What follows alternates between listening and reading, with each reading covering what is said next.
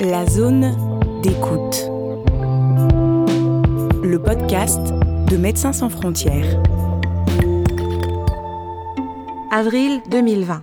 En France, l'épidémie de Covid-19 frappe de plein fouet les EHPAD, complètement démunis face à une telle urgence.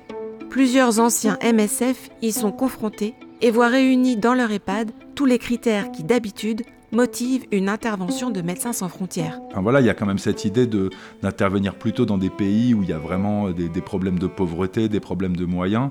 Et donc, a priori, la France, euh, avec un des systèmes de santé régulièrement évalués comme les meilleurs du monde, euh, ça paraissait pas aller de soi. Leurs appels à l'aide vont permettre la mise en place d'une première mission d'urgence en Île-de-France, suivie d'un accompagnement psychologique au personnel traumatisé par cette première vague. Mais à l'automne, les cas flambent à nouveau. De novembre 2020 à mars 2021, des équipes mobiles pluridisciplinaires sont venues pendant une à trois semaines en appui d'une quarantaine d'EHPAD, principalement en région PACA et Occitanie. Au moment où on a démarré la mission, on avait un peu l'expérience de la première vague, donc en région parisienne, qui avait été très très très fortement touchée. Thomas Lovin est médecin.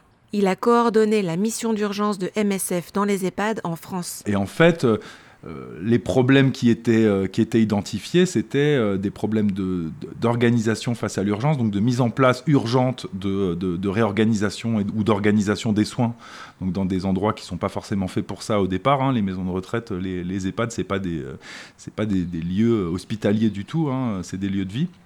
Notion d'épidémie, euh, notion de gros problèmes de moyens, en particulier pendant la première vague. Hein, enfin, tout le monde connaît l'histoire de euh, voilà des pénuries de masques, des pénuries d'oxygène euh, pour les pour les pour les patients qui décompensent.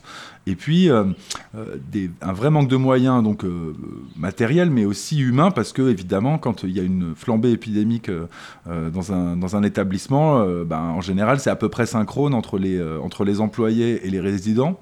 Et donc du coup, au moment où il y a y a le plus besoin de, de les résidents, euh, bah, il y a le plus de personnes en arrêt maladie, il y a plus, le plus de personnes euh, incapables de travailler, sans, sans, parler en plus de, euh, de ceux qu'on écarte parce qu'ils sont potentiellement contagieux, même s'ils seraient capables de travailler. malheureusement, dans pas mal de cas, il a fallu quand même faire travailler des gens qui, qui étaient positifs sans symptômes parce que c'était ça ou rien, et de toute façon, il fallait quand même s'occuper de ces gens. Au fur et à mesure qu'on entrait dans les EHPAD et qu'on voyait comment ça, pouvait dysfonctionner en fait, on s'est aperçu combien cette crise sanitaire mettait à mal finalement le, respect des, droits des fondamentaux hein, des, personnes âgées euh, en fin de vie. Anne Tilkins est infirmière. Après 15 ans de mission MSF, elle s'installe en France et travaille en EHPAD. Et en novembre 2020, elle rejoint la mission d'urgence de MSF dans les EHPAD. Il faut savoir quand même que la durée médiane de séjour pour, une personne âgée qui, entre en EHPAD en provenance de son domicile, par exemple, elle est de deux ans, ce qui est extrêmement court. Et on, a quand même euh, confiné des EHPAD euh, plus d'une année, en fait. Et finalement, sans s'interroger sur euh, comment les protéger et, comment surtout donner du sens à, cette fin de vie. Euh, il y a des vrais dilemmes en fait hein, dans, ce qu'on peut faire, euh, dans ce qu'il faut faire, dans ce qu'on décide de faire lorsqu'il y a une flambée épidémique en EHPAD, parce que c'est au départ un lieu de vie. Il y a évidemment quelques infirmiers et aides-soignants, mais c'est pas du tout dans des proportions qu'on peut retrouver dans les hôpitaux, etc. Ça c'est sûr. Donc de base, on n'est pas sur un lieu de soins, on est sur un lieu de vie avec quelques soins. donc de toute façon, c'est soit on hospitalise les gens très malades, euh, soit euh, on essaie d'organiser des soins euh, sur place, c'est-à-dire qu'on modifie complètement l'organisation d'un établissement comme ça. Et en fait, dans, dans la plupart des cas, en fait, euh, pour des patients très âgés, qui ont souvent des, euh, qui sont un peu limites en termes d'autonomie et qui, euh, qui, ont besoin de leurs repères, quoi, qui peuvent dégringoler facilement si jamais on, on, modifie trop leur environnement, l'hospitalisation et on essaye de l'éviter au maximum. Quoi. Donc en gros, comment on, évite au maximum l'hospitalisation tout en adaptant les, établissements à, une prise en charge médicale et par-dessus ça, il y a bien sûr toute la question de la, prévention de la, propagation euh, de l'épidémie au sein de l'établissement, euh, qui vient euh, bien sûr encore plus compliquer tout ça. Une fois que le virus était dans l'EHPAD, c'est un lieu clos en fait, avec peu de personnel, et donc du personnel qui se déplace dans toutes les chambres. les transmissions croisées étaient extrêmement importantes. Alors, d'une part par le personnel, mais également aussi par les résidents eux-mêmes, puisqu'on a énormément de résidents déambulés, euh, euh, souvent à la pathologie de type Alzheimer, hein, et que c'était pas possible d'empêcher ces gens-là de déambuler, c'est un réel besoin et on ne peut pas les contraindre à rester dans une chambre. Et donc les transmissions croisées se faisaient. Et cette sectorisation, à un moment donné, n'avait plus de sens de déplacer des gens pour créer des unités de des unités Covid positives en fait n'avait pas de sens. Et donc derrière, c'est comment on organise les soins et on limite les risques de propagation sans euh, mettre, quelque part, euh, enfermer tout le monde euh, sous scellé.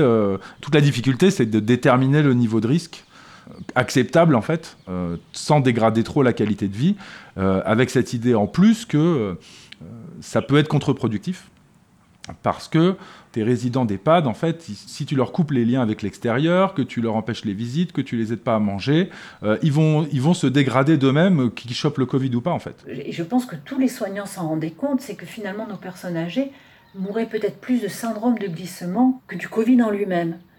Et, et c'est vrai que là-dessus, on a finalement peu de chiffres. Et sur le nombre de décès qu'il y a eu à EHPAD, je pense que c'est extrêmement difficile de savoir combien il y en a eu dû au syndrome de glissement. Donc le syndrome de glissement, c'est quand une personne âgée finalement n'a plus du tout d'élan vital et, et, se laisse mourir. Elle, elle, ne mange plus, elle ne s'hydrate plus, elle ne, elle ne, veut plus se lever, elle n'a plus aucune appétence pour rien. Et ça, c'était vraiment euh, l'isolement qui entraînait ça, l'isolement, la perte de repères, les, les, angoisses que pouvaient procurer tous ces remaniements euh, qui étaient faits dans les pannes, et, des personnes âgées, euh, y compris avec des troubles cognitifs, en fait, ont une capacité de ressentir les choses très fortes et, très souvent elles reconnaissent par exemple le pas du soignant dans le couloir, elles savent exactement comment la lumière rentre dans leur chambre et c'est extrêmement rassurant pour eux. Il y a tout cet environnement qui souvent à nous nous échappe mais qui pour elles euh, reste concret et rassurant. Et c'était terrifiant de voir comment euh, certains EHPAD en fait mettaient une énergie incroyable à déplacer des gens les personnes âgées en fait se retrouvaient en perte de repère. D'un seul coup, on les changeait de chambre. On a vu des personnes âgées qui étaient dans une chambre qui n'était pas la leur à l'origine, avec euh, des photos au mur de, petits enfants qui n'étaient pas les leurs, des meubles qui n'étaient pas les leurs, et c'était une mise en insécurité euh, due à cet environnement inconnu qui était, qui, était, qui était dramatique, hein. et une, réelle violence en fait qui était faite à ces personnes âgées avec rarement quand même une recherche de leur consentement pour être déplacés. Le, fait de, la prise en compte du, choix du, patient euh, face à, des problématiques de fin de vie, euh, pour les personnes très âgées, pour les personnes qui ont souvent des troubles cognitifs, même s'ils sont parfois légers, on a encore sans doute pas mal de, pas mal de progrès à faire. Euh, je pense qu'au niveau des praticiens, euh, ça c'est quand même plutôt... enfin, on va quand même vraiment dans le bon sens, mais on, a peut-être des autorités de santé qui sont pas... qui n'ont pas forcément encore complètement intégré ça. Après, il faut dire que c'est compliqué. Hein.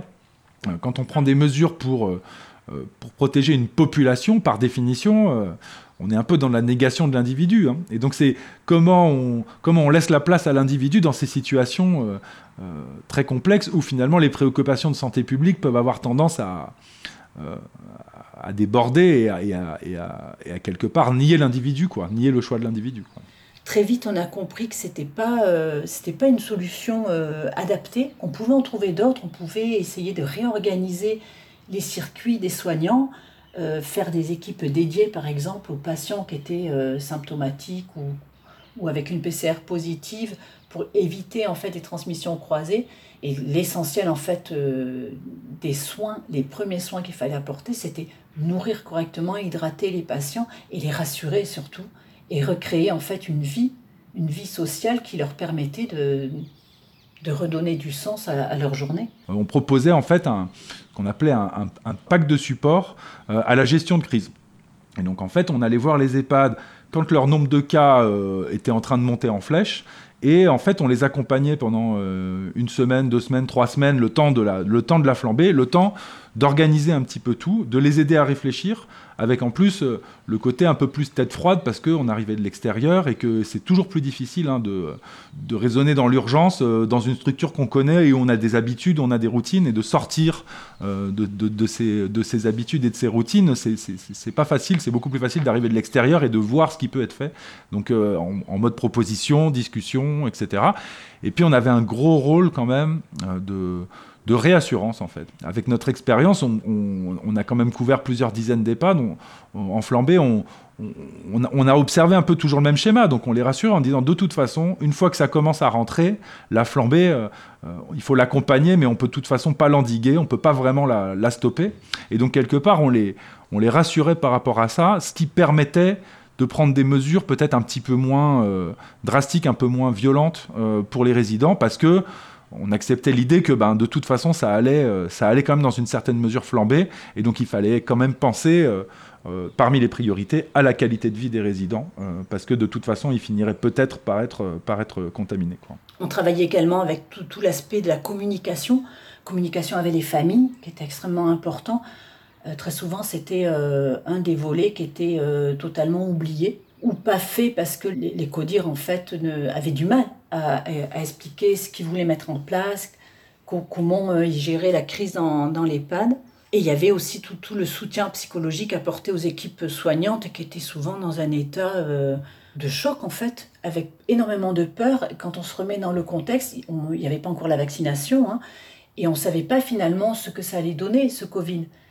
Et, euh, il fallait pouvoir aider en fait les soignants à, passer cette crise-là les, personnels dans les EHPAD, ils étaient bien conscients de toutes ces difficultés, mais ils étaient soumis à des injonctions finalement très très contradictoires et, euh, euh, très opposées. Quoi. Et, donc, euh, d'un côté, évidemment, les familles étaient très inquiètes, et en plus, avec des limitations dans les visites, étaient inquiets de ce qui se passait dans les EHPAD, voire parfois suspicieux dans cette atmosphère de panique un peu généralisée de la pandémie. Donc il y avait ce côté, euh, vous protégez ma mère ou mon père à tout prix, euh, et euh, voilà, je vous, attends je vous attends au tournant si jamais il se passe quoi que ce soit de mal. Et à la fois, comme je disais, des mesures drastiques comme ça avaient un impact énorme sur la qualité de vie. Et donc on avait des familles qui se rendaient compte aussi que la, privation de vie sociale était, inhumaine et, très dangereuse pour, leur, pour leurs parents, quoi, ou pour leurs proches. Et, donc les, soignants, ils étaient un peu pris au milieu avec en plus des choses qu'ils auraient peut-être aimé pouvoir faire en termes de qualité de vie, de temps passé auprès des gens, etc., que, le, manque d'employés, que le fait qu'il euh, y a déjà une pénurie chronique hein, d'emplois dans ces établissements avant la pandémie, mais alors là, avec en plus ceux qui étaient malades, ils étaient réduits à des équipes euh, squelettes, quoi, et donc il fallait prioriser des choses. Et euh, évidemment, c'est pas satisfaisant quand on a envie de bien faire son travail de, pouvoir en faire qu'une partie et de devoir euh, passer à la trappe des choses qu'on considère parfois euh, comme importantes quand même. Quoi. Et le fait nous d'être là, de pouvoir discuter, qui est le, le, soutien aussi psychologique avec les équipes, permettait de, de, créer un dialogue et de, de, rassurer, de rassurer énormément. Le, fait aussi de faire avec eux, hein, d'être avec eux dans les soins. Euh, que ce soit euh, les soins pour les actes de la vie quotidienne, les, toilettes, l'aide au repas. la Covid a produisé énormément de soins infirmiers, par exemple, supplémentaires euh, que ce qu'il peut y avoir habituellement dans, dans, un EHPAD, et de pouvoir aussi aider dans cette organisation pour apporter les soins dans les, dans les temps adéquats, permettait de lever pas mal d'angoisse et de questionnement. On leur tendait un miroir en leur disant mais vous vous rendez compte, c'est incroyable ce que vous êtes en train de vivre, c'est euh, c'est énorme et, c'est fou comme situation quoi. Et, très souvent, euh, ils s'effondraient en fait. Euh, et, assez rapidement finalement, souvent au bout de la première demi-heure ou la première heure de discussion, on avait des équipes de des équipes d'EHPAD en larmes en fait parce que la pression accumulée, le manque de sommeil, le stress, la, la culpabilité, c'était terrible quoi. Enfin, ça, c'est aussi pour dire que, pour casser un peu l'image euh, des directions d'EHPAD un peu loin des problèmes euh, et qui mettent toute la pression sur les, sur les, sur les employés euh, et qui s'en fichent un peu de, la situation. En tout cas, nous, de les situations qu'on a vues, ça n'a jamais été le cas, en fait. Hein. On a croisé des gens qui, qui étaient extrêmement inquiets pour leurs résidents, avant tout, et qui étaient dans des choix cornéliens, quoi, impossibles, euh, avec des injonctions où ils, avaient du mal à s'y retrouver. Et donc, nous, c'est aussi là qu'on se, on se sentait extrêmement utile. C'était dans l'accompagnement de ces gens-là et dans le fait qu'ils bah, ne soient pas tout seuls pour réfléchir, pour décider. Et je leur expliquais j'étais exactement dans le, même état quand j'étais dans mon EHPAD, en fait, et que c'était plutôt une réaction finalement euh, euh, légitime face à une telle, une telle ampleur épidémique qu'on n'avait jamais connu. Et, cette peur au, départ, aujourd'hui, la Covid, on, on, en sait un peu plus, il y a des vaccins, on a l'impression de maîtriser mieux aussi les thérapeutiques qu'on peut proposer ou, les, ou la prise en soin qu'on doit faire. Mais au départ, c'est vrai qu'on était totalement démunis. Pour moi, en tout cas, je, pouvais voir la, différence en étant toute seule dans mon EHPAD, à essayer avec mon équipe qui était euh, euh, totalement euh, submergée, à essayer de trouver des solutions et la différence quand on était une équipe MSF dédiée en fait à ce travail-là, avec cette immersion euh, totale dans l'EHPAD et en même temps ce recul nécessaire pour analyser la situation et apporter euh, des réponses pertinentes.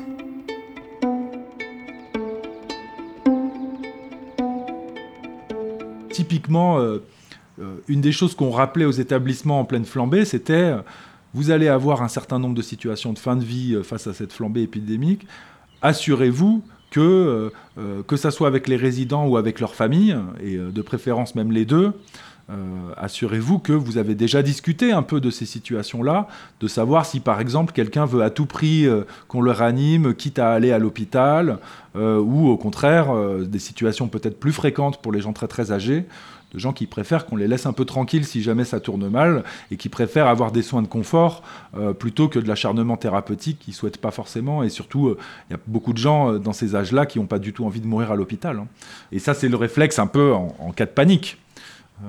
donc si on n'a pas, si on a quelqu'un qui est en détresse respiratoire très importante, qui est même pas forcément capable de s'exprimer tellement il est essoufflé, et qu'on n'a pas discuté de ça euh, avant, bah c'est difficile de décider autrement que de l'envoyer à l'hôpital. C'est quelque chose qui est, euh, qui, pas abordé, tout simplement, parce qu'on n'a pas envie, euh, je pense, de, de, de, le voir. On est dans une société où, en fait, il ne faudrait pas, il ne faudrait pas mourir.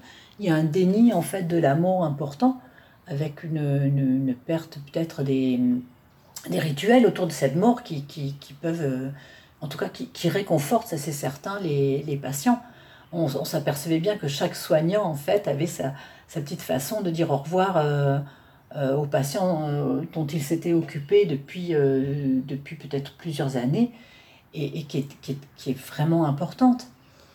je me souviens un jour d'un EHPAD dans lequel on est arrivé, donc sur le chemin avec l'équipe dans la voiture, on se briefait sur qu'est-ce qu'on allait mettre en place, qu'est-ce qu'on allait faire euh, ce matin-là rentrant dans, dans l'EHPAD. Et quand on est arrivé le matin, euh, l'équipe était, totalement déprimée, affectée. Et quand on leur a dit mais qu'est-ce qui s'est passé, en fait, il y avait eu des décès dans la nuit. Et ils nous disaient, ben, on ne sait pas, est-ce qu'on doit faire une toilette ou pas? Nous, on, a ce besoin de, faire une toilette mortuaire parce que sinon on a vraiment l'impression de les abandonner totalement et de les laisser. Et la première chose finalement qu'on a faite ce matin-là, c'est faire des toilettes mortuaires avec, euh, avec les soignants. Et c'est extrêmement dur de, réaliser qu'en fait dans notre société, d'un seul coup, on était démunis par rapport à ce qu'on pouvait euh, apporter euh, dans, dans, cette fin de vie. Donc que ce soit l'accompagnement, mais, mais aussi donc le, la toute fin en fait comment on pouvait aider des soignants et comment on en arrivait en fait à, ce niveau de délétère, de, de, de, non prise en soin, de, de, de, dérive hygiéniste qui disait ben non, euh, vous le mettez dans, un sac mortuaire et c'est terminé en fait. Et ça, c'était tout simplement pas possible pour les soignants.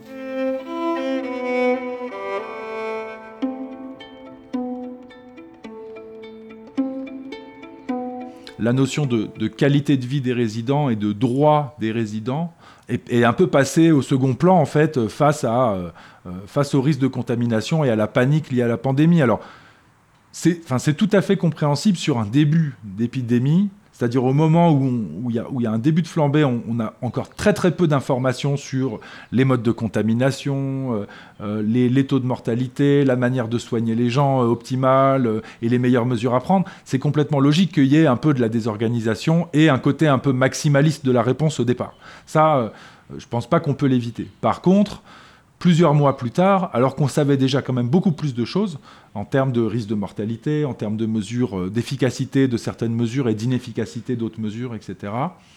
Euh, nous, on a l'impression que le, côté maximaliste des injonctions qui se sont exercées sur les EHPAD est, devenu disproportionné au vu de ce qu'on savait.